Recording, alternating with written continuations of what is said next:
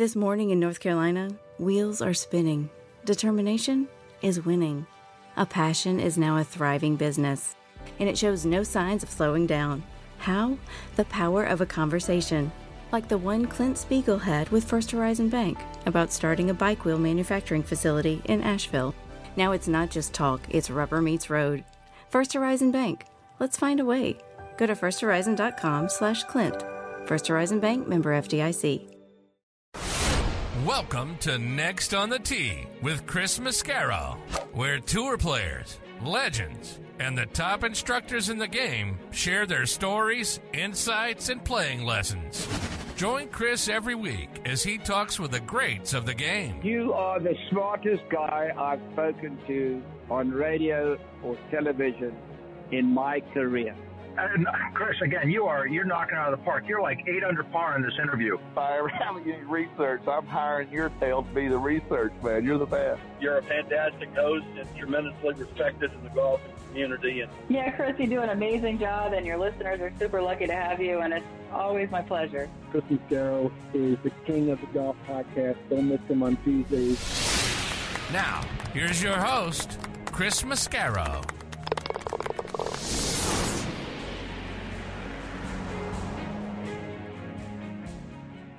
Good evening, folks, and happy holiday season to all of you, and thank you so much for coming back and joining me this week on the final episode of twenty twenty-three of Next on the Tee.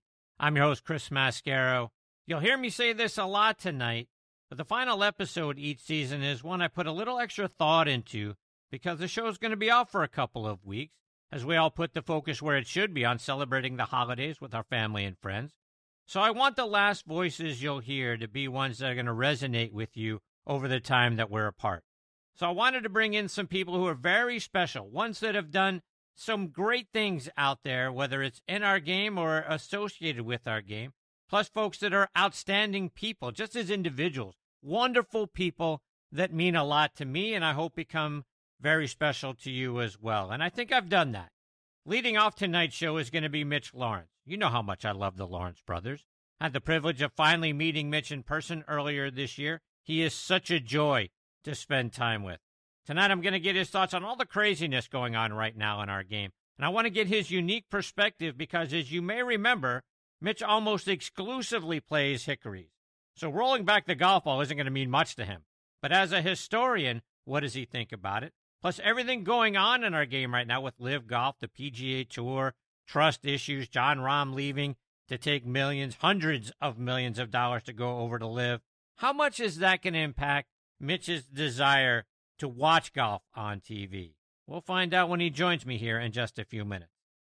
Following him, I'll be joined by the guy who has produced the greatest sports documentaries and films of this or any other time, and that is Ross Greenberg. Speaking about a guy that means a tremendous amount to me, Ross has been so fantastic over the years as part of this show, plus Thursday Night Tailgate, our show over on the football side. Ross was the president of H B O Sports back in the eighties and the nineties. He was responsible for their shows Inside the N F L, H B O World Championship Boxing. He was there for the Mike Tyson-Buster Douglas fight. Later, he did documentaries for the U S G A on Jack Nicklaus, particularly the nineteen sixty-two U S Open and the great battle between Jack and Arnie.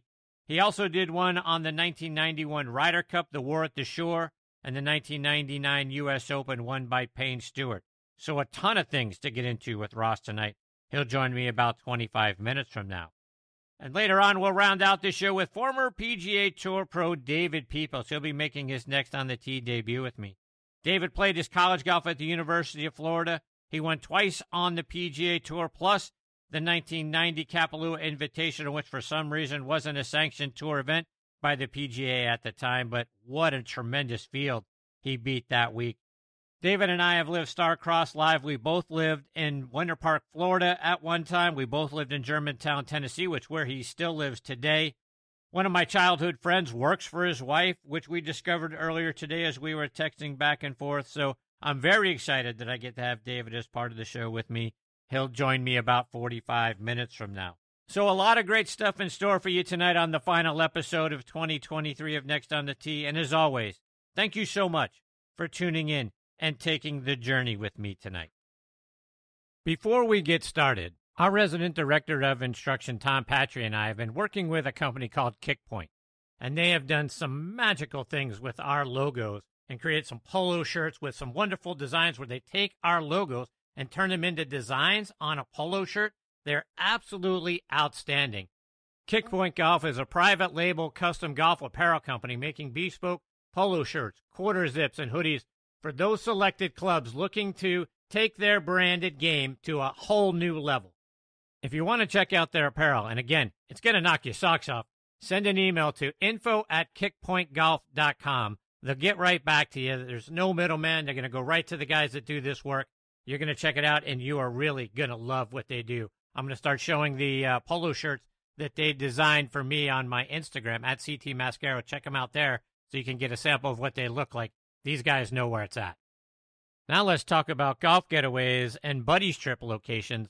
When you're thinking about that, think about our friends over at the Macklemore, which is a wonderful resort located just south of Chattanooga, Tennessee, high atop Lookout Mountain. It is a casual two-hour drive from Atlanta, Nashville, and Birmingham. The existing Highlands course is now ranked in the top one hundred courses you can play in the U S by Golf Digest.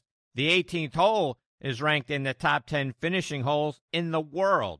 A second course, The Keep, is under construction and will open summer of twenty twenty-four. The Keep is a Bill Berg and Reese Jones design and features a mile and a half of dramatic cliff edge, with every inch of that edge filled up with a golf hole.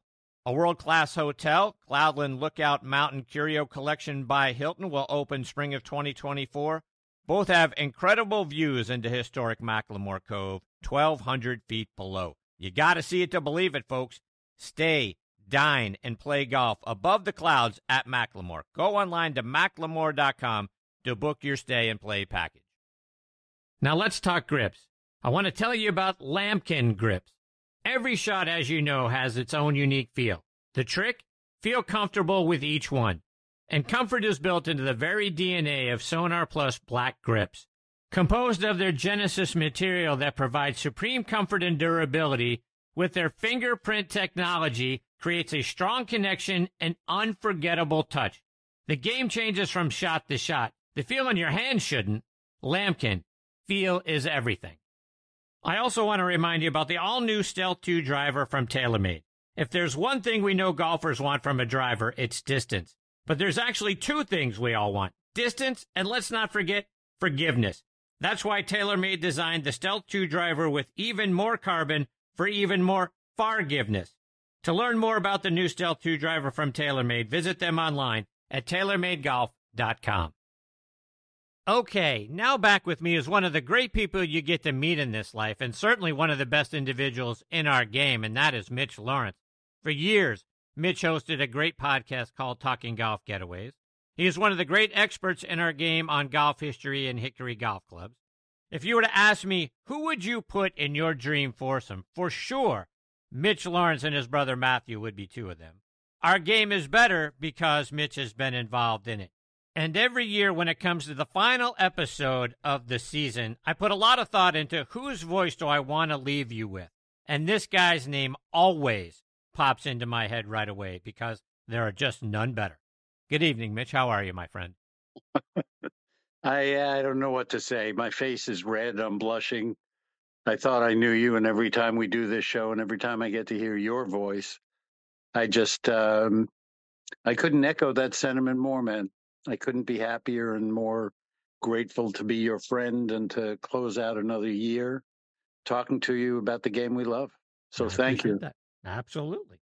So, Mitch, when you reflect back on the evolution that you've seen in our game since you started playing, and I know you took up the game a little bit later in life, but the things that you have seen from the evolution of the golf clubs, from the evolution of the golf ball, from the distances being added to golf courses, what are your thoughts about what you see now versus what you saw then? Um, it's such an interesting question. And obviously there's so much going on with the game right now, Chris. Um, uh, I certainly, I started playing when I was thirty, uh, in nineteen eighty. Um, and up until very recently, and uh, sadly, there's so much in the world that falls into this category. Um, this is, uh, I never in the forty plus years now, almost forty-four years, that I've been involved with it actively and passionately. Um, I feel like there's so much swirling that has nothing to do with the game. Um, and that's the biggest takeaway for me. I think, you know, everybody who plays, everybody who watches, everybody has a different perspective. Everybody has a different level of skill, as we know. I'm reminded of it all the time.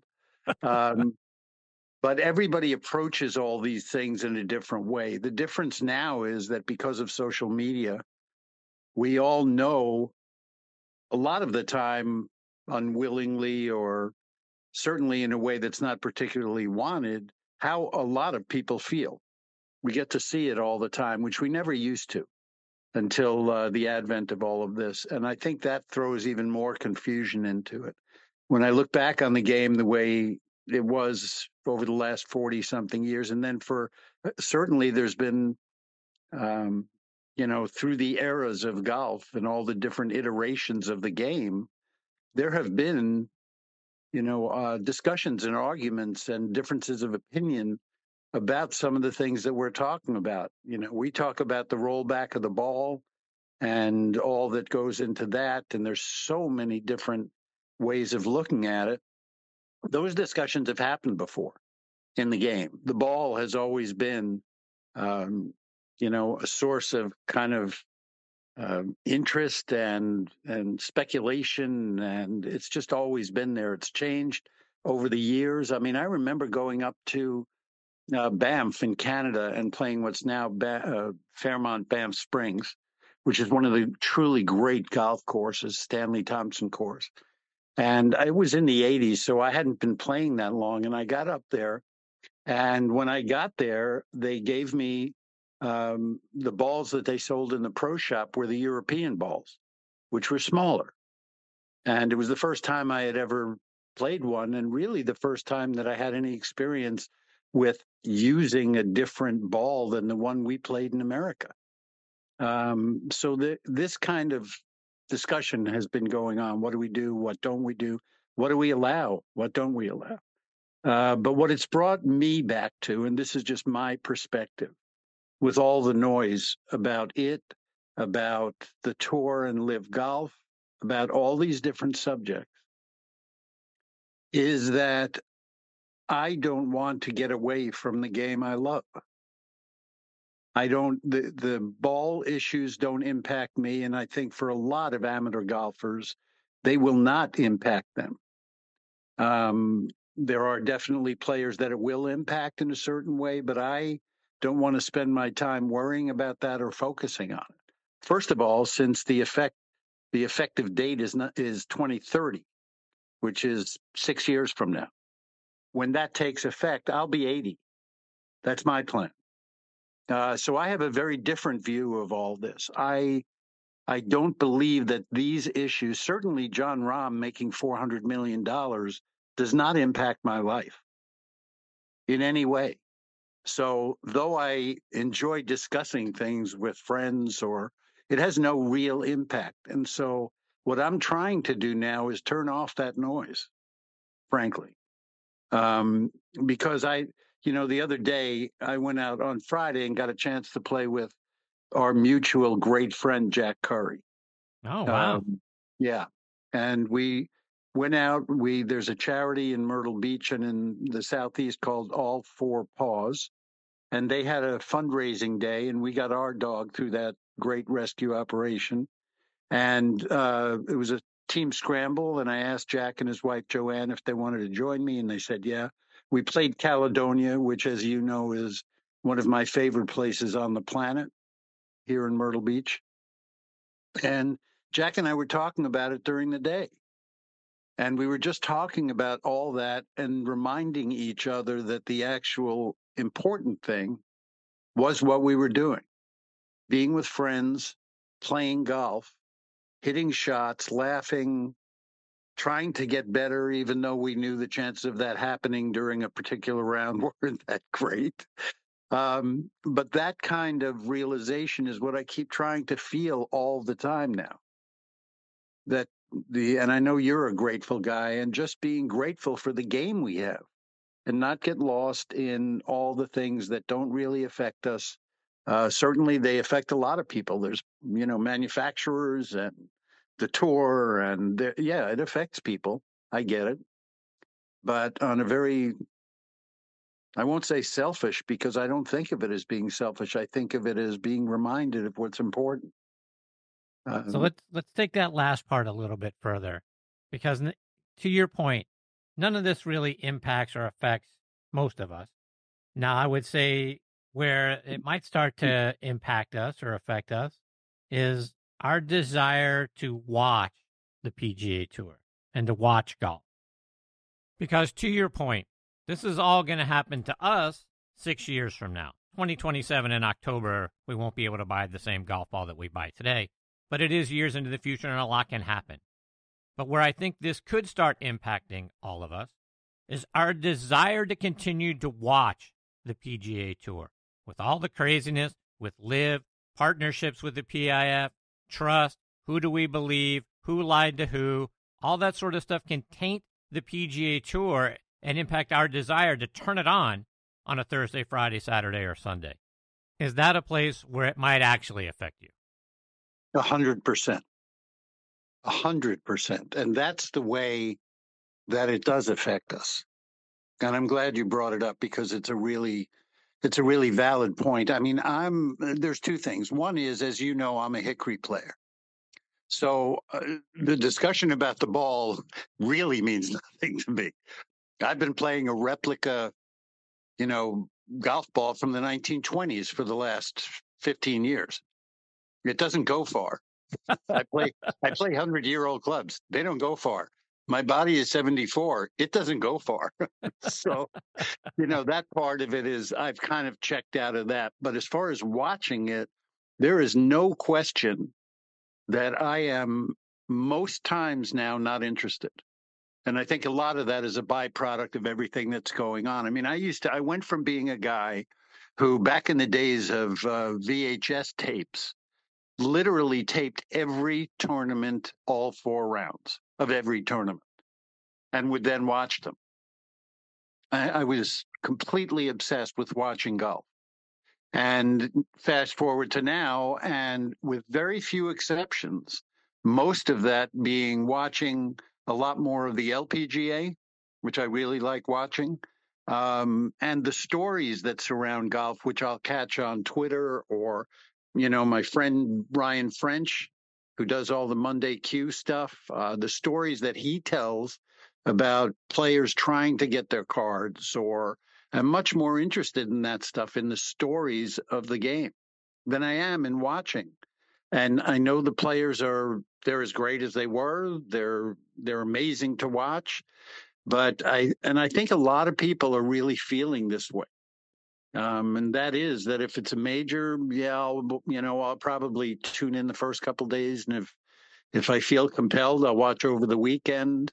Uh, I was lucky enough this year to go to the Ryder Cup in Italy, in Rome. Um, and it was an unreal experience, the experience of being around people um, in that kind of atmosphere and a team competition. And all that goes along with that, yeah, I'll watch that because it's a different story. Otherwise, for me, at this point, um, you know, when I think back on the last year, and I wonder how you feel, the times I really wanted to watch were the compelling stories. I mean, the P G A and watching Michael Block and, you know, those kinds of stories, I went, wow, I'm watching this. Uh, because otherwise, I'm just not as interested. And I, I think it's a great point you bring up. The the danger is that people who once loved just watching and watching the best players in the world play the game are probably not as interested because of all the, as we said, of all the noise. Yeah, and, and I tell you kind of where I stand. I mean, forever.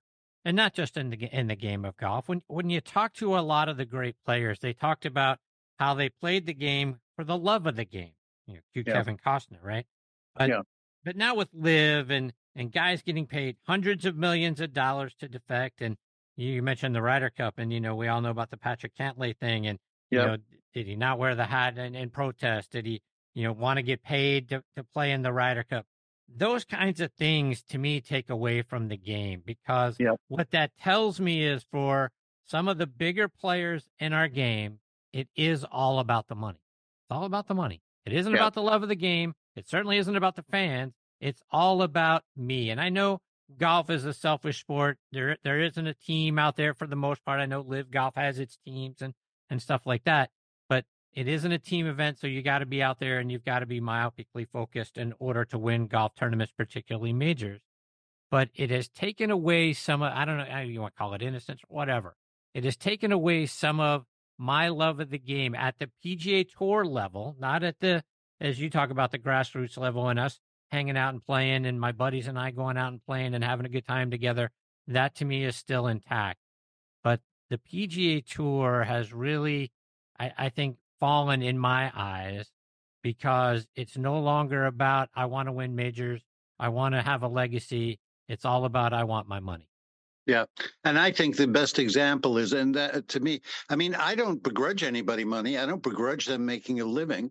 Uh, we watch other sports. You know, I watch, I watch football in the N F L, and you know, to, to talk about baseball, and all of a sudden you've got Shohei Ohtani going on with four hundred million dollars for this, and for, you know, all that stuff is still going on.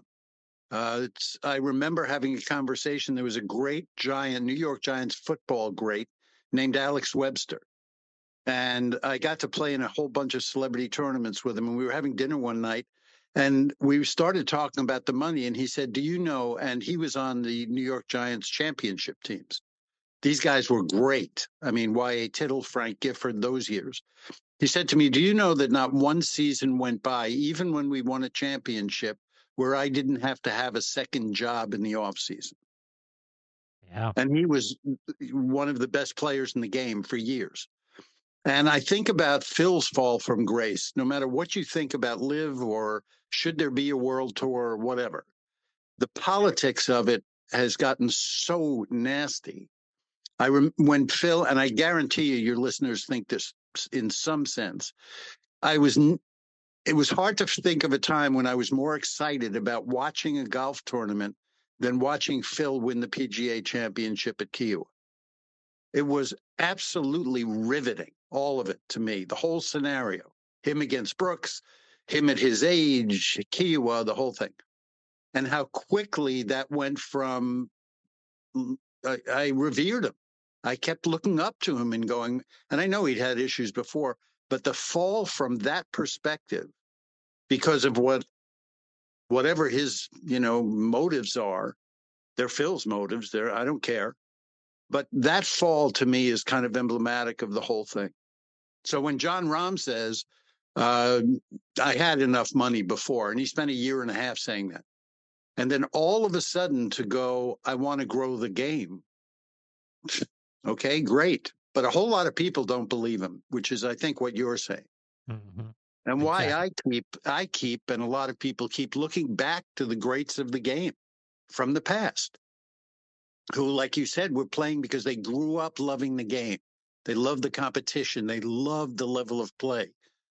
And I, I feel like that it's really hard to find people who somehow we can trust that that's what it's still about.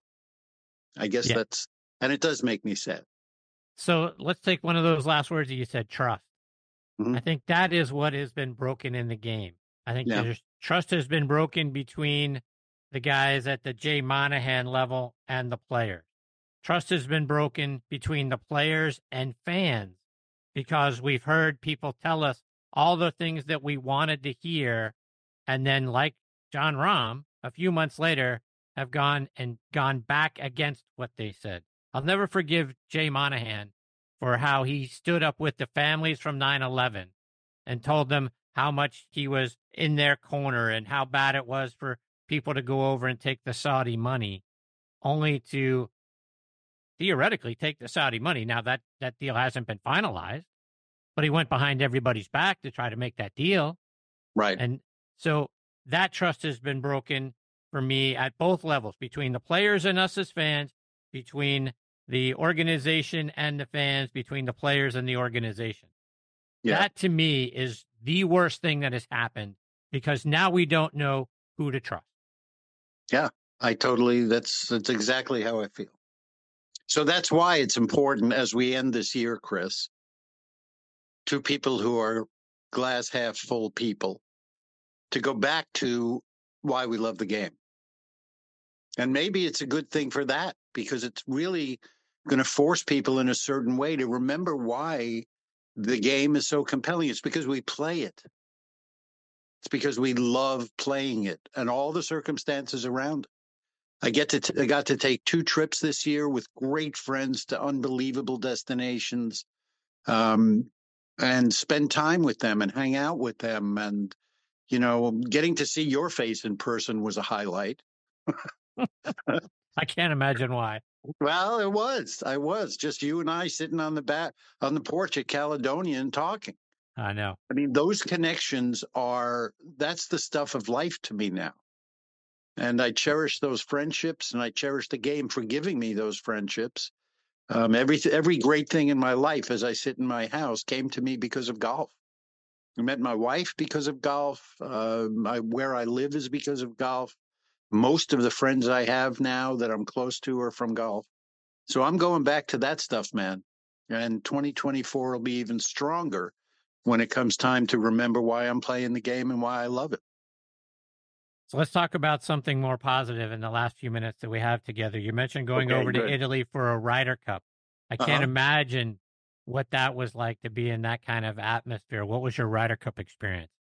Well, the great thing to me was uh, about going over there to see it, frankly, uh, was, I mean, there's all the, the stuff about the Ryder Cup. You're, you're incredibly in awe of them setting it up and what it takes to actually have an event like that. And I mean, I could go on about the way they set it up, but not the course, but just everything around it. Uh, the from the, I walked in, I went to the practice round, but when I walked in Friday morning at six fifteen, along with about fifty thousand other people, you walk past that for behind the first tee, and that whatever they built behind that first tee, which from the outside, they made kind of look like the Coliseum. And at six fifteen in the morning, which was an hour and fifteen minutes before the first shot was hit, you could hear the entire first tee stands were filled with fans, most of them European. And you could hear they were already singing inside. And it was surreal. And I turned to these uh, friends of mine that I was with, and I literally said to them, "We're done." those, those were my words. And once I got inside, and this goes back to kind of what we were talking about, I went around the course. We went to different spots and got to stands before the groups got there so we could sit and watch it on a big screen and the whole thing. But sitting in the middle of the European fans during that event, it just told me a lot. It really told me a lot about why it's so important to them. And it's a cultural thing. You know, they grew up with this. The players grew up revering Seve. That's the, he was their guy, and you feel that stuff. And I just, I thought, and they were incredibly respectful. You know, they went crazy for the Europeans, but when an American player hit a great shot, they applauded. You know, and I, again, I hate to bring it back to this, but my my fear is what Beth Page is going to be like in the next one, because I don't think it's going to be, uh, I mean, will there be fun? Yeah. But I, I have a little trepidation about where, where it's going. But Italy was fantastic. Um, the venue was amazing. The the people, it was, I'll never forget it. I really will never forget it. And I'm really, really glad that my wife and I got a chance to go. So one of the things, and I, you've not only done Talking Golf Getaways, you, you've done several golf-related podcasts, and you have been immersed in our game for all the years that you talked about earlier. If you had an opportunity to put together a roundtable of whether it's legends that are no longer with us or people in the game today, who would you want to sit down with and talk to, and what would you want to ask them? Oh, that's a tough question, Chris, because I literally have been so lucky over the years to talk to so many amazing people. Um, I would include, uh, I did a podcast with Peter Thompson. Um, He was in Australia. I talked to him.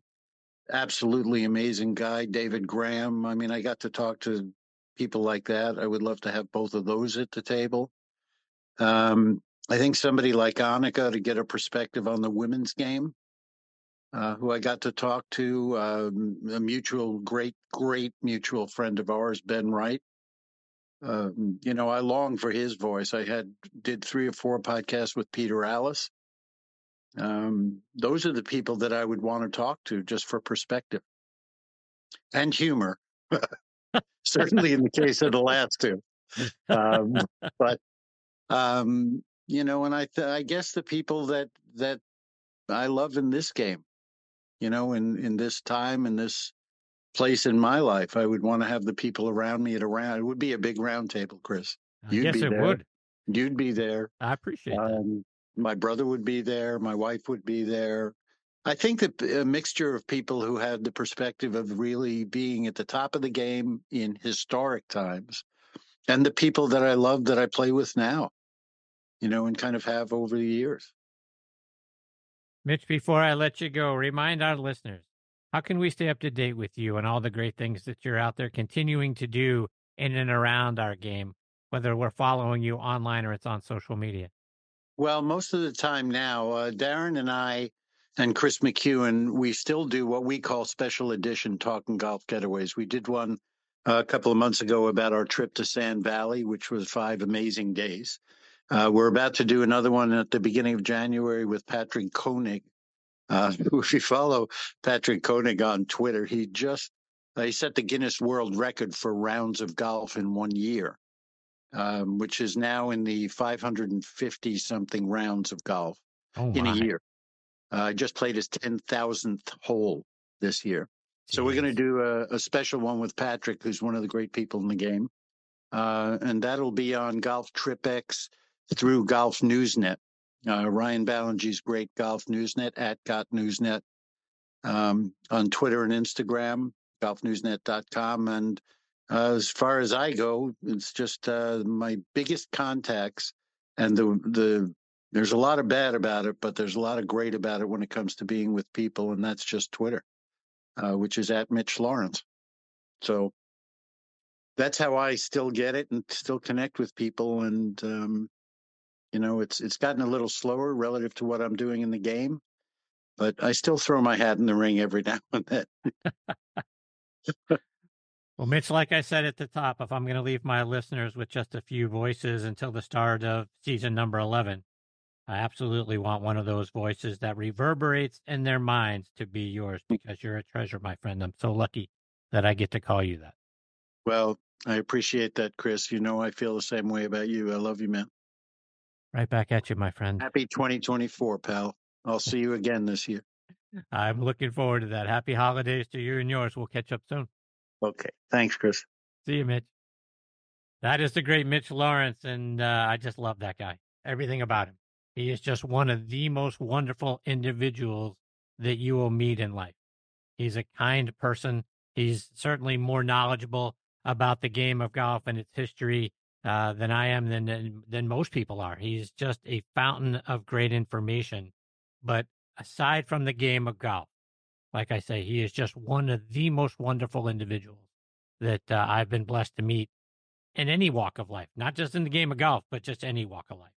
So I'm so thankful to have him as a friend. So thankful he has been on the show fourteen times, uh, including tonight. And uh, I certainly hope I get to uh, be in his presence again in twenty twenty-four. Coming up next is going to be one of the most talented and special individuals on the planet, and certainly in the world of filmmaking, and that is Ross Greenberg. Before I get to Ross, I was talking with Eddie Dry, V P of Domestic Sales for Strixon Cleveland Golf, at the P G A Merchandise Show earlier this year, and I said, Eddie, I like your C B X full-face wedges. How can they help an average player like me play better? Here's what he had to say. An average player, I use one, and I'm in some lies that you can't even believe. And I need all the help I can get. And the face is bigger, and the grooves go all the way up and all the way out to the toe. So if I, you hit it on the toe, you miss it, bam, there's a groove. So I like that. So I carry a, a fifty-eight. There you have it, folks. Try the new C B X full-face wedges from Cleveland Golf. I want to tell you about something else I saw at the P G A Merchandise Show, and that's me and my golf. And how does a forty-five day free trial to Arco sound?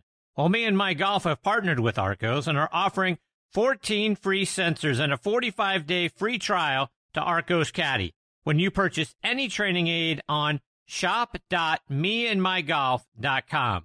This is a limited time offer, so don't miss out. Again, go online to shop dot me and my golf dot com. With many years in the business, menswear brand Construct has finally launched its green golf collection, sustainably produced using renewable solar energy and recycled fabrics. Hit your best shot in their performance-enhancing polos, quarter zips, and bottoms. Made with four-way stretch, quick dry, and U V fifty plus protection. From solids to bold, eye-catching designs, Construct Green is the perfect piece for making the best memories on the greens. And the best part? You can head to construct dot com, and that's C O N X S T R U C T dot com, and use code Chris for twenty percent off the green collection today. Now back in making his seventh appearance with me here on Next on the Tee is a guy that I and my co-host Bob Lazzari over on our football show Thursday Night Tailgate, we think the world of, and that is Ross Greenberg. Like I mentioned earlier in the show, the last episode of a season is very special to me. I put extra thought into who are the last voices I want you to hear, because I hope those voices are going to resonate with you while we're all off celebrating for the holidays.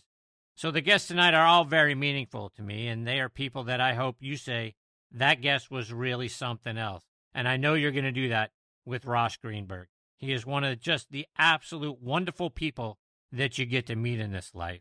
He spent thirty-three years at H B O, served as vice president and executive producer of H B O Sports from nineteen eighty-five to nineteen ninety, senior vice president and executive producer from nineteen ninety to two thousand, and president of H B O Sports from two thousand to two thousand eleven. He's produced the most incredible series in sports that I have ever seen. He did Sports of the twentieth century, as well as Sports with Bryant Gumbel, Inside the N F L, and H B O World Championship Boxing. He left H B O and created Ross Greenberg Productions, and has made some of the best sports documentaries of this or any other time. He and his team are responsible for the all-access shows on Showtime, the Road to the Winter Classic and Road to the Stanley Cup. He did a series for the U S G A on Jack Nicklaus, plus Jack Nicklaus, The Making of a Champion for Fox. And those are just a few of the great documentaries that he has been a part of.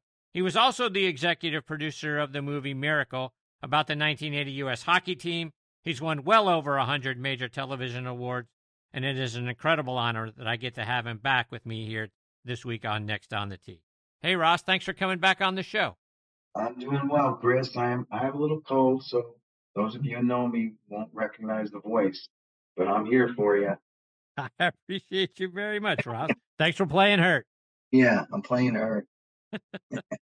So, Ross, catch us up a little bit. What's been going on with you so far this year?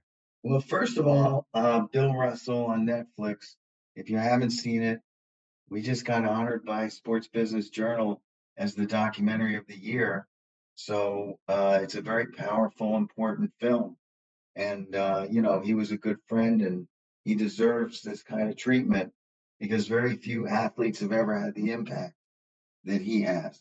And uh, he was a wonderful man, wonderful human being, and very difficult to understand at times.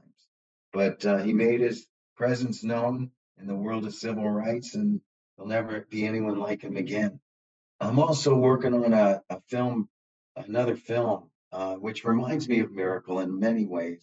It's on the nineteen ninety-niners, uh, the women's soccer team that beat China and uh, and really changed the face of women's team sports. They were probably the first team that was recognized as real competitors. You know, they were Title Niners who had then taken the game to another level, and uh, and it hasn't looked back. And women's sports are blowing up now, as you know, in two thousand twenty-four. So, you know, we'll reminisce with Mia Hamm and Julie Foudy, and and we have a writer who right now is sitting down with all of them to perfect the script, because you can't make a good movie out of a bad script. So, uh, so we're very excited on that. Um, we're not sure when it'll come out. We just have to make that script perfect. And I have another podcast that uh, E S P N, which they haven't announced, so I can't announce it. It'll be a thirty for thirty podcast. And on the back end of it, it could become a mini-series, a scripted mini-series. So a lot of action going. Would love to get back into the world of golf, as you know. Um, you know, I was reminiscing when you were talking to Mitch. My first job, or one of my first jobs in sports television, was as a spotter for Ben Wright. Uh, and before that, Henry Longhurst. And, uh, you know, you guys took me back to that when he mentioned Ben's name. He was a real character, but there was no bigger character than than Henry Longhurst. I'll tell you that. Well, so let's take that a little bit further. Ben Wright was a wonderful friend yeah. of this show, and uh, was on many, many times. And I'm, and I like, like Mitch said, I echo what he said, and I missed his voice. I missed his, you know, everything about him, his friendship. He, uh, he meant a great deal to me. And Henry Longhurst, as, as you know, I mean, those guys did the Masters together. They did a lot of broadcasts together over the years. So what was it like being kind of in between both of those guys? Well, Henry was a character. I was on the seventeenth hole in the tower at Wingfoot, and Henry was getting older. It was the nineteen seventy-four Wingfoot Massacre. And so we went up there on a Thursday, and finally, you know, on Friday we had a rehearsal, and someone said, look, you're going to have to help Henry up and down the scaffold, because in those days they were kind of tricky stairs, wasn't so great, and uh, he was a little long in the tooth. So what I didn't realize was we got him up, and on Saturday and Sunday we literally had to carry him down, because when the television would go to uh, commercial, Henry would pull out this little flask and take a hit, and uh, and so by the end of the day, you know, he was pretty plastered. um, but I will tell you, there was no greater sense of humor and no greater delivery with that English verbiage that was so rare. Uh, and he was so honest. Oh, he hit, miss, miss, hit that one. You know, he, he just was very to the to the essence of every shot. Uh, so he was a wonderful human being, as was Ben Wright. Very similar senses of humor. Ben was very direct and candid and funny, and uh, and also had his way of delivering a line. Uh, and, a, and a British way, you know, not an American. Ross, since we last spoke, this show has been picked up by my hometown newspaper, the Pittsburgh Tribune Review. Uh, you can you can find the show right there front and center on their digital sports page. And one of the films you did for the U S G A was about the nineteen sixty-two yeah. U S Open there at Oakmont, that duel between Jack Nicklaus and Arnold Palmer. It would become Jack's first major championship. Talk about that film and the dramatic eighteen-hole playoff they had. I'll tell you that there are some days in my life on a set that I'll never forget. Um, one of them would be wrapping up the movie sixty-one with Billy Crystal at Detroit's Tiger Stadium. But the second most memorable, and maybe the first most memorable day, was Arnold Palmer and Jack Nicklaus. I got them together, and we needed to shoot the two of them on site at Oakmont. And Bob Ford, the legendary, you know, club pro, was so w- welcoming and warm to us. So the two of them took a helicopter, and the helicopter swoops in, they get out, and we start shooting them around the tenth tee, ninth green, you know, in that whole area, and uh, and had them walk the eighteenth hole together. Uh, you know, obviously had a lunch with them, which I'll never forget. Um, in which everyone seemed to order Arnold Palmer's, which was fun. But but the, the there were a couple of moments. You want a really fun story? So so on the seventeenth hole in nineteen sixty-two, Jack had a downhill three and a half footer, which if he had missed, he probably wouldn't have, you know, gotten into the playoff with Arnold. So lo and behold, you know, I decided that we would bring the very putter that he used, the one that won thirteen of eighteen championships, or maybe it was eighteen. I, we brought the putter from a, a a museum in Columbus to Oakmont, and the guy with the white gloves was there, you know, the guy who took all of this memorabilia away, and he handed the putter to Jack, and I wanted him to recreate the three and a half footer. And so he got over it, and cameras rolling, and he hits the putt, and it goes straight into the middle of the hole. And I said, you know what? We're doing a take two just because, Jack. You're ridiculous. And so sure enough, we did a take two. He drained it again. We did a take three. He drained it again. He just drained like ten in a row. And finally, at the end of that little shoot, he turns to the guy with the white gloves. I forgot his name. And he says, you know what? I may take this putter and put it in my bag. I forgot how great this putter was. And the guy with the white gloves goes, Jack, Jack, you're not taking that putter. It's a million dollars. You're not taking a million dollar putter and putting it in your bag. That's one of the greatest stories I could ever tell in the history of sports television. That's awesome. I, I will. You want one more, Chris? Please. Okay, so later that day, we're shooting them on the tenth tee. And I wanted to walk from the tenth tee down. So they're walking down, they walk back up, you know, I had them do a few takes. And so all of a sudden, there was a women's tournament happening in the local Pittsburgh area, probably a pretty prestigious one, and they were good golfers. And so all of a sudden, I look back and I see on the ninth green, a twosome is done and finished and on their way to the tenth tee. And I said to Jack and Arnie, I said, you know what? Let's give these two women the thrill of their life. Why don't you guys just sit on the bench right in front of that tee and just, we'll, you know, we'll just all watch as they tee off the tenth. And sure enough, the two women come by. And I swear to God, it's like a six hundred five yard par five, by the way. And uh, although the women's tee, it's not, but we were at that tee. And so these women got to tee off. And by the way, both right down the middle, probably two twenty-five, forty yards. And Arnie and Jack were sitting on that bench smiling, and these two women had the moment of their life. And apparently there was a photographer there, and one of the women belonged to Oakmont. And at the end of the round, she had a photo of Jack and Arnie, you know, watching as she teed off. Wow. That's awesome. And I always imagined the dinner conversation with their husbands when they went home that night. Guess what, honey? Oh, how'd you do in the tournament? Well, I forget the tournament. You know, guess what happened on the tenth hole? That's fantastic. And Ross, I know you've spent a lot of time with Jack and Barbara Nicklaus over the yeah. years. What are some of the, your favorite stories when you were just sitting down, just chatting with Jack and Barbara? What are some of the great stories that you got to hear about? Well, I mean, we were at the uh, at the house in Jupiter a couple of times, uh, within like three months of each other. And he has this separate room where he has all of these, uh, to be honest with you, the top layer is all the animals that he killed on many, many trips into the wild. Um, and then, you know, it's a beautiful room. And he likes to do the interviews there because it's so easy.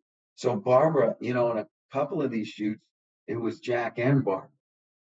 Um, and we did them separately, but they had a lot to talk about because, you know, the making of a champion, when we went through his life story, he had all these amazing stories of going to the sixty Open or the sixty-two Open. And, and we needed her there to kind of remind us, you know, of, uh, of Jack's idiosyncrasies. The most memorable, I think, moment was when Barbara, off camera first, Barbara described the pants. He had a very uh, severe case of doing everything the same way every time, every tournament. And he had one pair of pants that he liked to wear, kind of an off yellowish, brownish, whatever, uh, pair of pants. And for the four rounds at the nineteen sixty-two Open, he wore those pants. And Barbara said, well, he damn well could have stood him up in the side of the room, you know, on Saturday, because they were so disgusting. And, and I just thought they were so down to earth and so much fun, um, but so sweet, both of them, you know. Mm-hmm. And uh, I'll never forget, Jack is so funny because before we'd sit down to do the interview, he'd always say, now, you know, I don't, I'm getting old. He was, let's say, seventy-two, seventy-four, seventy-five when I did those interviews. And um, and he'd say, you know, I, I don't remember everything. Uh, so, you know, I'll give you as much as I got, but I don't remember anything, everything. And so sure enough, I'd sit down, start firing questions, and he'd know every shot at every golf tournament that he ever played. I mean, he's just he's just amazing, amazing man. You also told the story about the nineteen ninety-nine U S Open that Payne Stewart won. Mm. I've had a lot of Payne's contemporaries on the show, and they all speak so reverently about him mm. and what a huge shock it was when we all learned about the plane crash. Yeah. Your film celebrated not only his win in that U S Open, but also the man that he was. Yeah. Talk about that. Well, very, many people don't realize the man that he was. I mean, you know, he had a reputation of being a little aloof, cold, um, but in talking to his dear wife and, you know, all the players around him, he, there was a real love of the man, uh, and he was a giving person, and no one was rooting harder for him than all of those other players that year. There was something about the magic of of Payne and his charisma.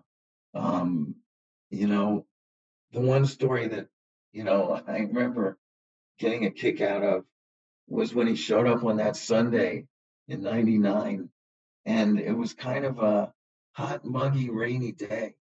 And can you imagine, fourth day of the U S Open, and he takes his scissors out and creates the first short sleeve windbreaker, um, you know, just with the scissors, chops the arms off. And wow. the way, way everyone talked about it was so much fun, because he just didn't care. He just was going to do what was going to make him the best golfer. And uh, and so, and by the way, you know, pretty pure swing too, huh? Yeah, of course. Wow. One of the emotional moments in that docu was the the salute the players did for him the next yeah. year at yeah. the U S Open at Pebble Beach. You had guys, you know, forty-one players, I believe it was, hit that yeah. salute drive out into the ocean from. Did you get an opportunity to speak to any one of those forty-one players and how emotional it oh, was sure. for them to stand there and hit that shot? Sure. We spoke to quite a few. Now, I can't remember off the top of my head some of the players, but um, I remember we spoke to quite a few of his contemporaries who had to hit that shot with tears rolling down their face. Um, it was just incredibly emotional. On the eighteenth tee at Pebble Beach, think about it. Mm-hmm. Um, and it it's, doesn't get any more emotional than that. Um, and I can't remember whose idea it was, um, but it was a great idea. And, you know, it became kind of an epic story in the history of the game. Ross, you did a documentary on the ninety-one Ryder Cup, the War at the yeah. Shore. Yeah. And I've had Dave Stockton on this show, Mark Halkovecchia, Chip Beck, guys that played or coached, if you will, or managed it at that, uh, at that event. And what it was like trying to play at Kiawah at that time. It was a relatively new golf course, and dealing with all the bugs, the no-see-ums. The wind. Yeah, and the wind, and everything that was that was a part of being a, being in that ninety-one Ryder Cup. Talk about the things that you learned as you put that film together. Well, I didn't, you know, I, I mentioned the wind only because I didn't realize how horrific the play was in terms of trying to battle the elements. You know, golf has a way about it, but in the Ryder Cup, you know, it's like everything's on the line, and you have to battle forty mile an hour winds. And you have to, I remember, you know, the hole where if you started it in the middle of the fairway, the wind was blowing it into the water. It, so you had to actually aim way left of the fairway just to have the, and hit it straight, in order for the ball to land in the fairway. Um, and I, you know, I remember all those trees. You know, it was a new course, new design. Uh, they didn't have those waste areas prior to that as much. So all of a sudden, players were playing out of bushes, and it was just bizarre. And we had this one montage I'll never forget where we strung together about twelve of them in a row, watching the greatest golfers in the world look like they were thirty-five handicaps. And it was it was just amazing. I'll never, ever forget it. But the, the rivalry, you know, I don't think until I did the documentary, I realized how really difficult it was for the two teams to behave themselves, because there, there was a lot of bitter kind of you know, problems. Azinger and Seve, and, you know, there were some issues, and and things weren't, you know, so com- there wasn't a camaraderie. Today, you can sense a little camaraderie, but then it was like, no, no, we, we have to win this. You know, and it was it was really something. You'll never see that again. I mean, in sports, there's always going to be moments in sports history, like doing Miracle, you know, the eighty hockey game, where just because of the circumstances, you know, you can never get those circumstances to happen again. You know, I mean, think about how many years in a row the U S had won the Ryder Cup, and then all of a sudden they have to take it back. Um, it, it's it's really something else. Ross, just a couple more before I let you go. I want to switch sports on you. You've done a lot around the game of boxing. Mm-hmm. I know you were there in Tokyo for the Mike Tyson-Buster Douglas fight. When you were around Mike during the days leading up to that that fight, could you tell he wasn't ready for it? No, it's funny. The day, another, another great story, okay? So the day before the fight, we had started to institute a plan where we would meet with each fighter, um, the announcers. So in that particular case, Jim Lampley, myself, Larry Merchant, Sugar Ray Leonard went to visit with Mike. And we got word Mike was starting to have issues with Larry at that time. So we got word that only you, Ross, and, and Sugar Ray are going to be invited up to Mike's room. So we get up to the room, and Mike, hey, guys, come on in. Come here. I got to show you something.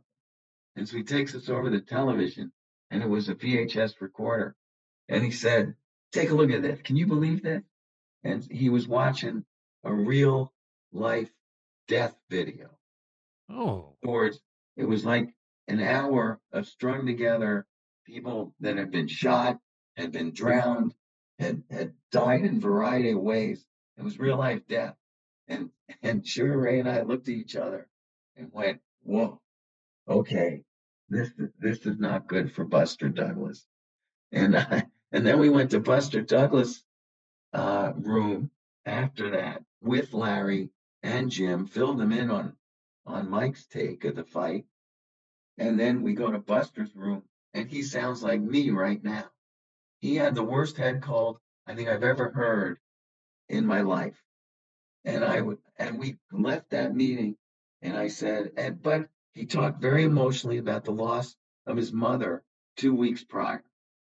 And we knew he was trained and ready. He was a guy that, you know, would put on a lot of pounds between fights, but he looked in unbelievable shape. And so sure enough, the next day, I turned to the The announcers, when we left his room, I said, this is going to be a massacre. This is a disaster. And he was forty-two to one underdog. So we get there the next day, and all of a sudden, Tyson walks to the ring, and he he doesn't, he looks a little out of sorts. Douglas enters the ring, and he looks like a focused, you know, just a magical moment in his life was about to happen. And so sure enough, Tyson's pacing in the ring. The first thirty seconds of the fight happened, and Buster Douglas hits him with a straight left jab. I'll never forget this. And I hit, I hit Jim Lampley's I F B, which is how producer talks to talent. And I said, Jim, we've got a fight here, because I had never seen Tyson get hit by a jab like that. And he, his head was stationary. And then the rest is history. Ross, before I let you go, remind our listeners again, how can we stay up to date with all the great things you're doing on your website? Plus, how can we watch all the great things that you're going to be coming out with in twenty twenty-four? Okay, so look for E S P N to make an announcement on their thirty for thirty podcast, which they will do probably in February. You you will know Netflix has already announced the ninety-niners film, so I'm sure I'm sure once we start production, you'll hear of that. I would hope we start that in the spring uh, or summer. And then, of course, you know, Netflix will continue to herald, you know, Bill Russell, because it did win that Best Documentary Award uh, and will be up, I hope, for some Emmys and stuff. Um, and you can always go to ross greenberg productions dot com it's a pretty healthy website. It'll show everything I've done in the past and everything we're going to be doing in the future. Ross, I can't thank you enough for playing her tonight and coming back and being a part of the show. As, as I said to you, and I've been saying all along tonight's episode, the voices on the last show of any season are ones that I really think about. And uh, because I want them to be important, I want them to resonate with my listeners long after they've listened to the show. And I want them to be somebody who has uh, been very important to me over the years. And you have been so gracious with your time. Again, this is the seventh time I've had an opportunity to to sit down with you and, and talk with you about your great career and the great things that you've done. But thank you so very much for all that you have meant to me on this show, on Thursday Night Tailgate. And I hope we get that privilege of catching up with you again in twenty twenty-four. You got me, Chris, always. You know that. I really feel the same way about you. Thank you, Ross. Happy holidays to you and your family. We'll catch up again soon. Thank you. See you, Ross. That is the great Ross Greenberg, folks. And just like uh, Mitch before him, one of the great people you get to meet in this life. He has done so many outstanding films and documentaries. Very much looking forward to watching the Bill Russell one. Haven't had an opportunity to to plug that one in, but uh, as a guy who spent a lot of years in, in Boston in the eighties, uh, Bill Russell reverberated, even though that was long past his playing career. He always was a part of what was the old Garden, and uh, in, in Boston Celtic lore, obviously, he'll live in there forever. But um, very much looking forward to that. Looking forward to finding out what's going on with the thirty for thirty podcast and then the ninety-niners over there on Netflix. All things that I will be watching over this holiday season, and very much looking forward to having Ross back as part of the show in, uh, in the new year.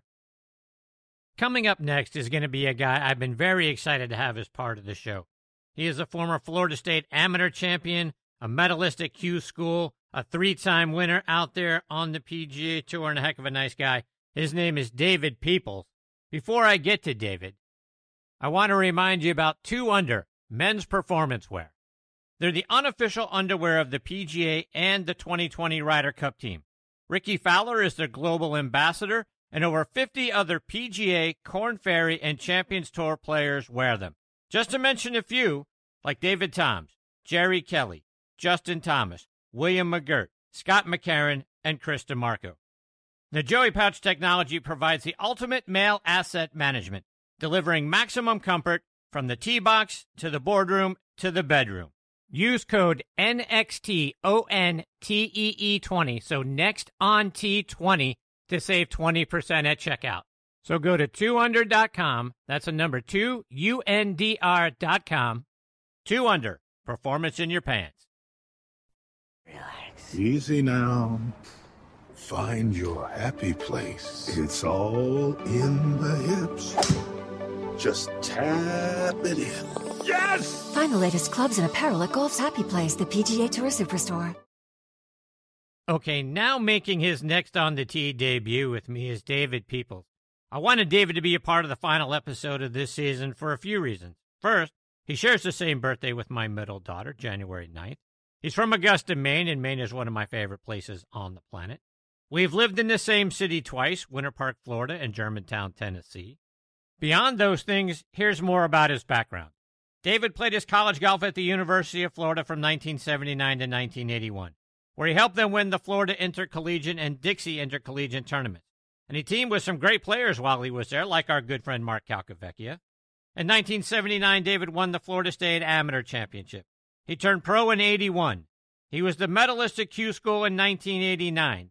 He won twice out on the P G A Tour at the nineteen ninety-one Southern Open and the ninety-two Anheuser-Busch Classic.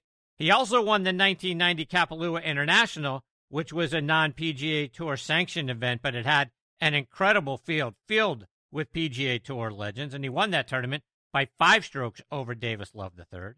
Over the course of his playing career, in addition to those three wins, he had four runner-up finishes, five third-place finishes, twenty-three top fives, and thirty-seven top tens, and I couldn't be more excited that I get to have him with me this week here on Next on the Tee. Hey, David, thanks for coming on the show. Hey, Chris, thanks for having me. Boy, this is a tough act to follow. Uh, Mitch and Ross, were that, that was amazing. I appreciate that very much. But let's let's go back to your early days, because Maine, like I say, is one of my favorite places on the planet. How long did you live in Augusta? I think maybe about six or seven months. Wow, not long at all. Not long at all. My parents moved down to Orlando, and uh, and then I was in Orlando for forty-six years of my life. So University of Florida, was that was that it for you? Is that the place that you were going to play college golf come hell or high water? Because I have to imagine there were a bunch of other colleges looking to recruit you. Well, pretty much, yeah. I mean, I had my heart set on it. It was it was sort of like a little dream there that you have, you know, playing, being a Gator, and and playing for, for a school like that. It was it was really cool. Um, before that, Hal Sutton had given me a call and asked if I wanted to come to Centenary, so I took the trip up, and you know, we did the, the tour of the campus and everything. It was it was very nice, and especially, you know, have being Hal Sutton, it was like it was, you know, really nice, but uh, not quite University of Florida. You were there at the same time as another great friend of this show, Mark Calcavecchia. What was it like for you teaming up with Mark? Oh, it was great. It was great. He got there, I think, a year before me, and I'm pretty sure he was the S E C Freshman of the Year or something. You know, and uh, it was just great getting to play with all those those players. You know, we had a good team. We didn't really gel very much as a team, but um, we had a lot of fun along the way. That's for sure. Rick Pearson was also one of your teammates. He was an All-American medalist at the nineteen eighty S E C Championship, won three times on what's now the Korn Ferry Tour, and today is his birthday, oh, by the way. Tell us about Rick. Rick is probably was the he was the leader of our team. He was definitely the best player on the team. Um, you would you would think it would be Calc, but Calc hadn't quite, you know, gotten to his level at that that point. Rick was just uh, he was like a robot, man. I mean, he's just this stocky guy, and he'd set up to the ball and he'd hit this nice little ten yard draw every shot, um, and just a just a great great player. Just he we all had a little we had attitude problems. You know, and clubs got uh, got flying lessons quite a few times with that that crew. So let's but, take that a step further, because I heard a story and I wanted to, to see if it was true. Because after one of your tournaments, I heard he putted so poorly that he tied his putter to the back of the team van. And when asked what he was doing, he said, "It let me down so badly, I'm going to drag it all the way back to Gainesville." That's sound like that, something. That's Pierce. That sounds like Pierce. It sounds like Calc, too. Actually, it sounds like a lot of guys on that team. I tell you, once we were playing, we used to play these things called the Orange and Blues. Those were our qualifying rounds. And uh, I got paired with Calc and Larry Rentz.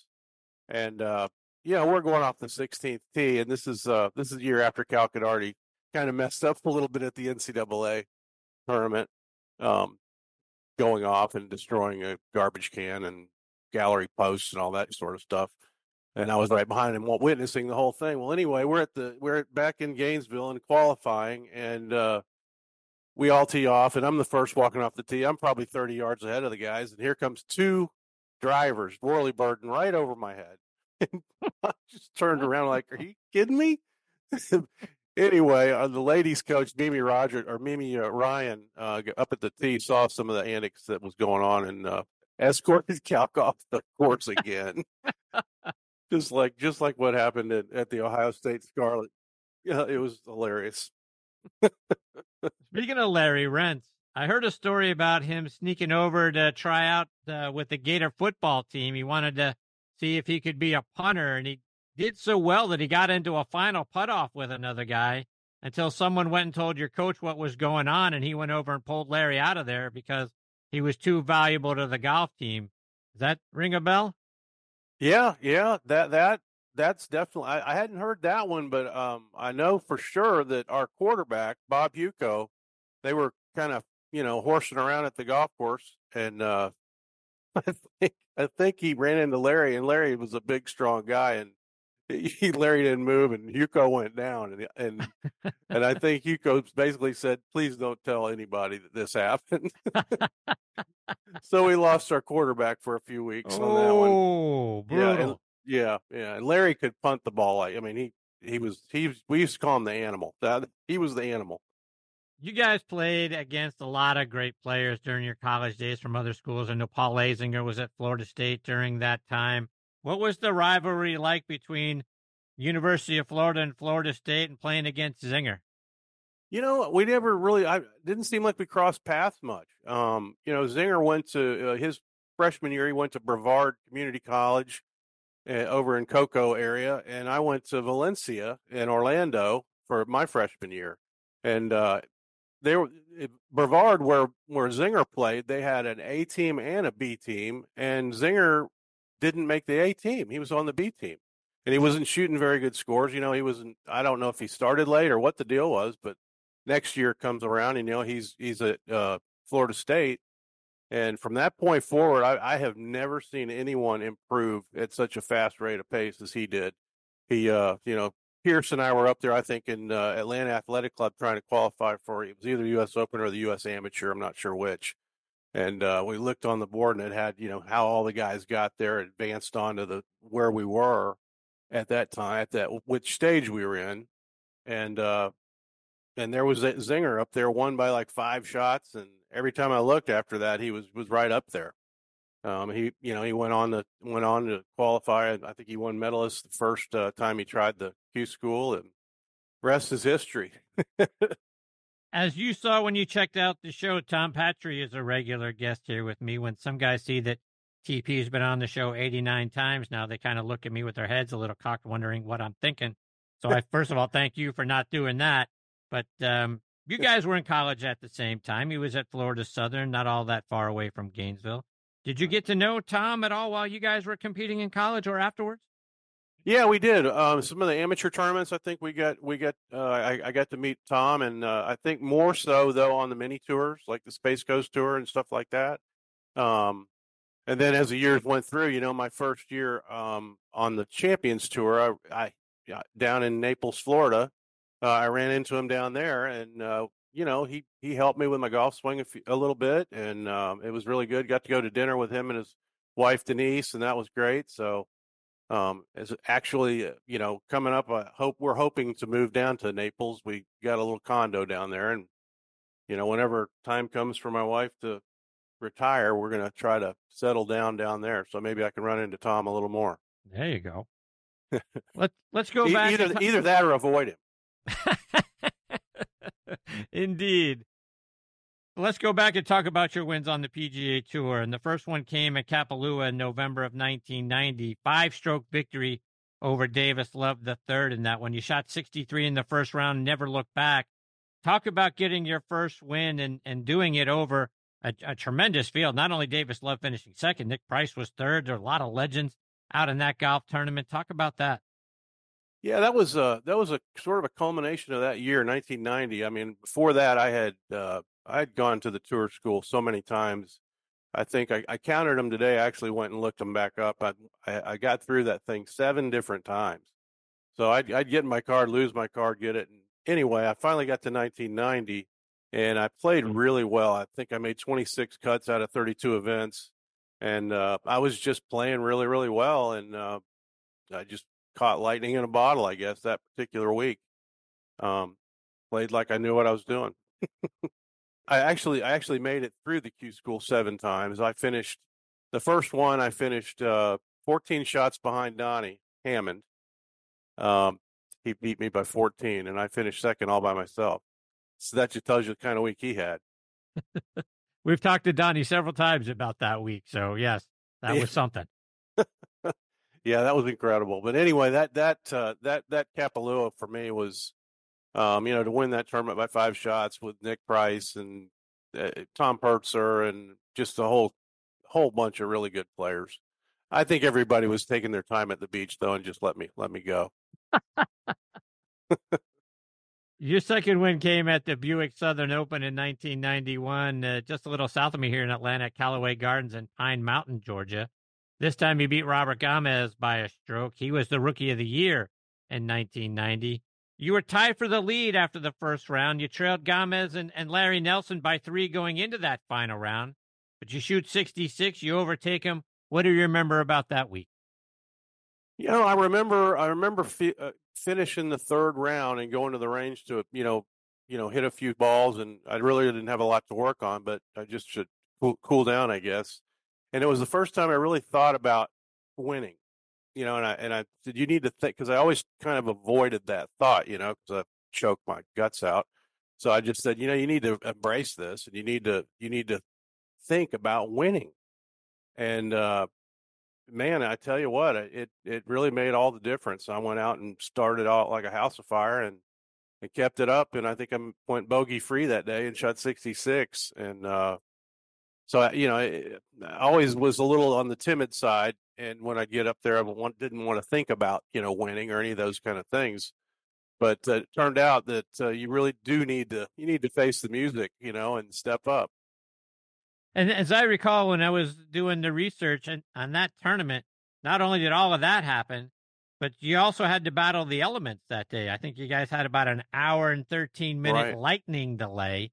So right. you had a lot of things going on around you. Yeah, that was tough. You know, we we made it to the ninth green, finished the ninth hole, and it finished up right at the clubhouse. And then they called it, and we all went into the clubhouse, you know, and, you know, everybody's trying to talk to you. I mean, I'm just, I'm looking for a locker to, to climb into to just, so I don't have to talk to anybody. You know, I'm just, I'm so nervous. It was unbelievable. And then uh, it's time to, then it was finally time to go back out. And uh, I managed to stay away from everybody and played pretty darn good down the stretch, except for those last two. David, at the P G A Tour level, the game feels upside down to me right now.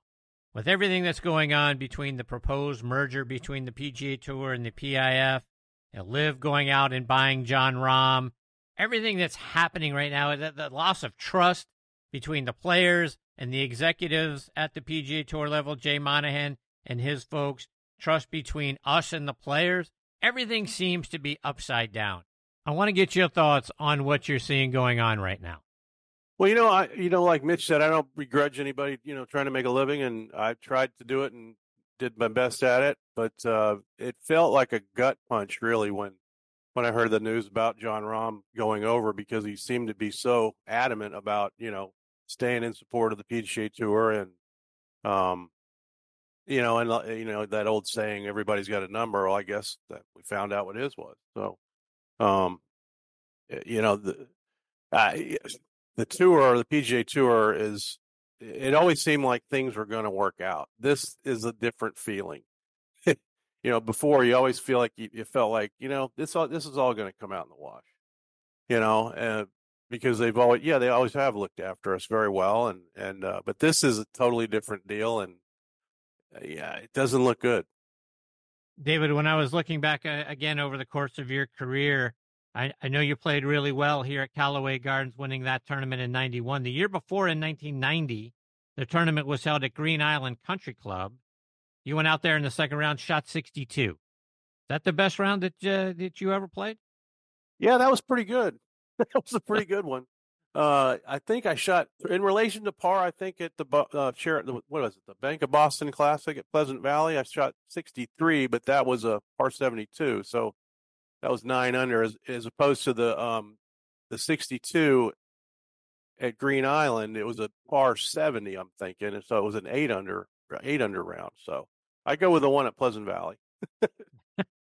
So when you think back on your career, What are, what are the tournaments? What are the events? What are the things that you got to be a part of that, uh, as you reflect on them, still make you smile to this day?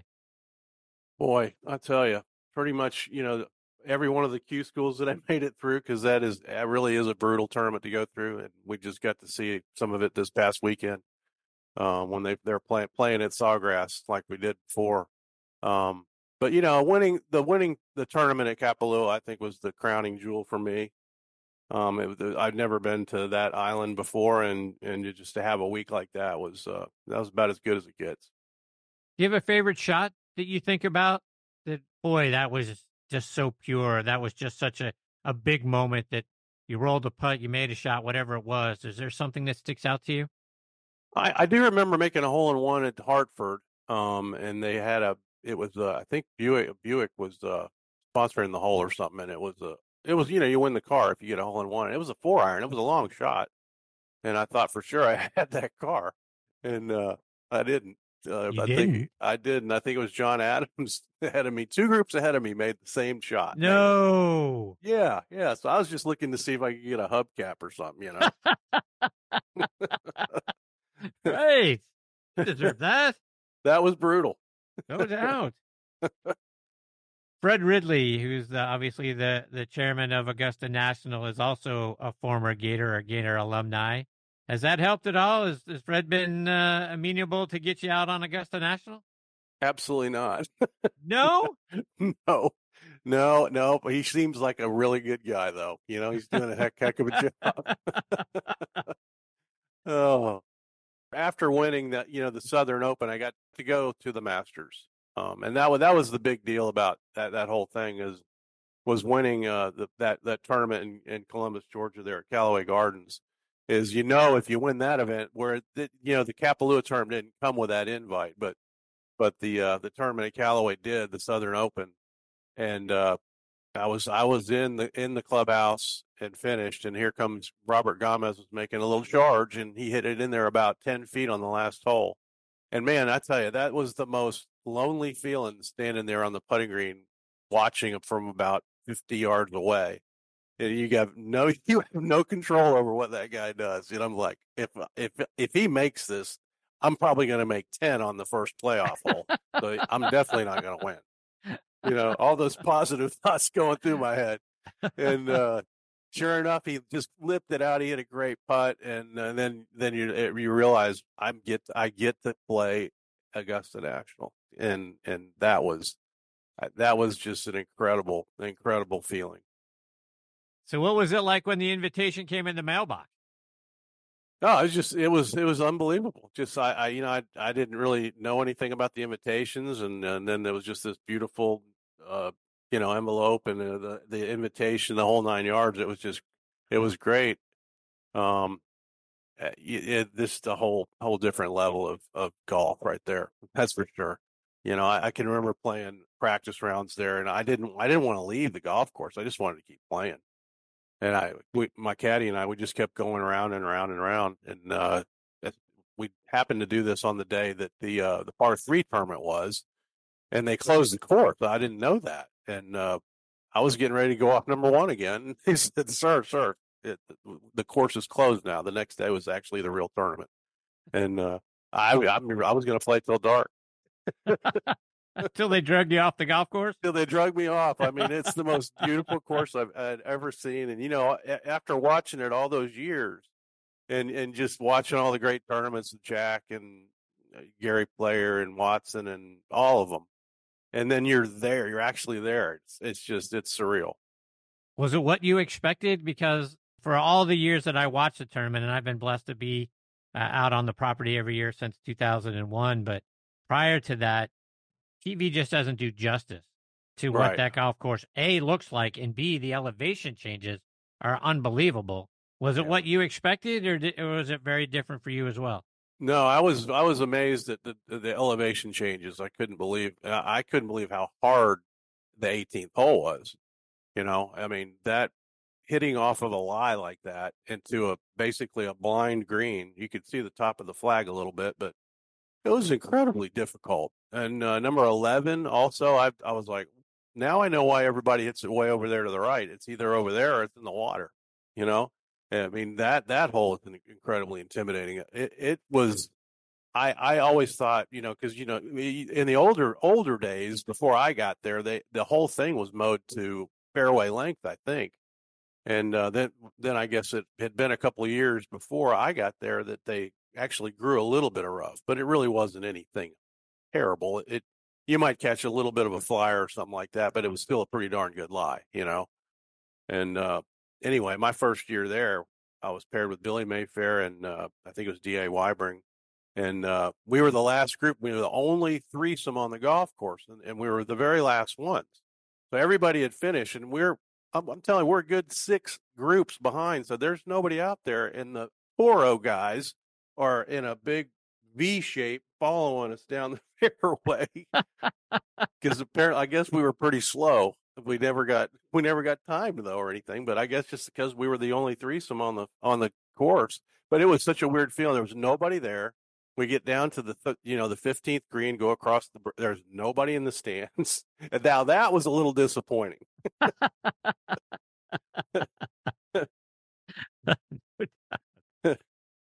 David, whether it was in a practice round or maybe away from a tournament proper, who were the guys that you really enjoyed playing with and who kept you rolling while you were out there?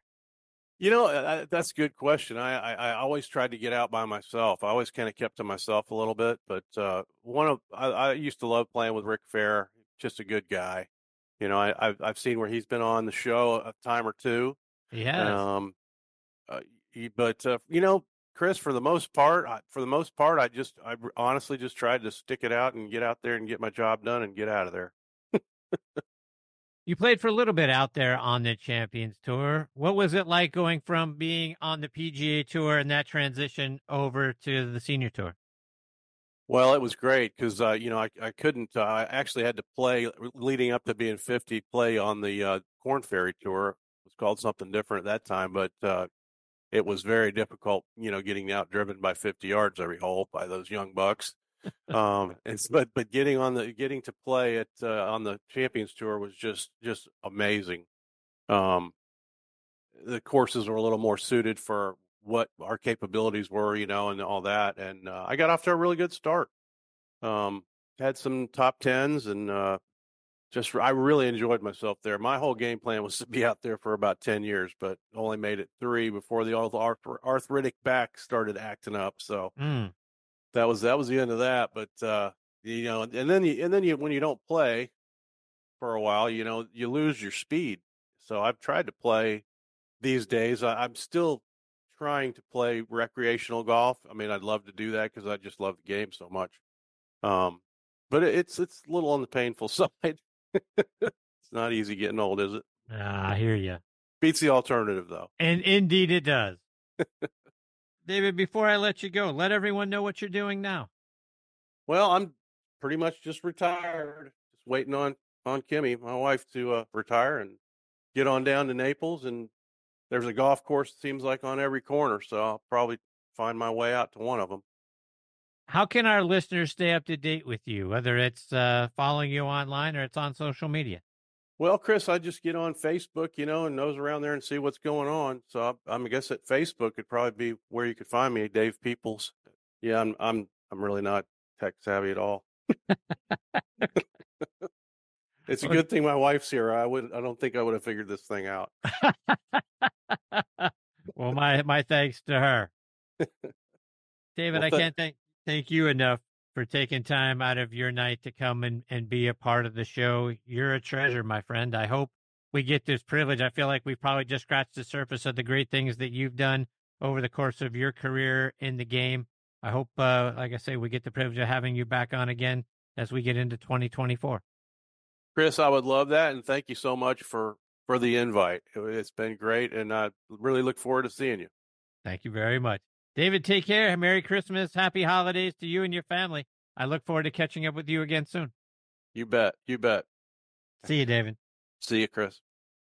That is the great David Peoples, folks, and uh, just a wonderful guy. How great was that conversation and, and the things that he has done? Again, a guy that uh, that won two times on the P G A Tour, a third that wasn't a sanctioned event, but probably a tougher field that he had to overcome, and that one. Five third-place finishes, twenty-three top five, thirty-seven top tens, and uh, just has done a lot of great things in and around the game. So uh, the time at Florida, unbelievable with the guys that uh, he got to be teammates with and the things that they got themselves into and out of. So I'm sure we'll talk more about that and get Mark Calcavecchia's perspective on some of that as well. But uh, David is great, and uh, like I say, we've lived in the same city a couple of different times, had some similar experiences, so uh, I'm very thankful for him for coming and being a part of the show. And like I say, we'll catch up with him again in twenty twenty-four. Folks, before I close up shop tonight, you've heard me talk about some great products that I saw at the P G A Merchandise Show. And another one that stood out to me is On Point Golf. Game-changing, three-dimensional ball markers that science shows will help us see the line better when we're putting and therefore make more putts and lower our scores. See for yourself why Jim Furyk and I are big fans by going online to on point golf dot U S. All right, my friends, it is time for me to put a bow on this season of Next on the Tee. My sincere thanks again to Mitch Laurance, Ross Greenberg, and David Peoples for closing out season number ten with me this week. I'll be taking next week off, but we'll be back with you the first week in January.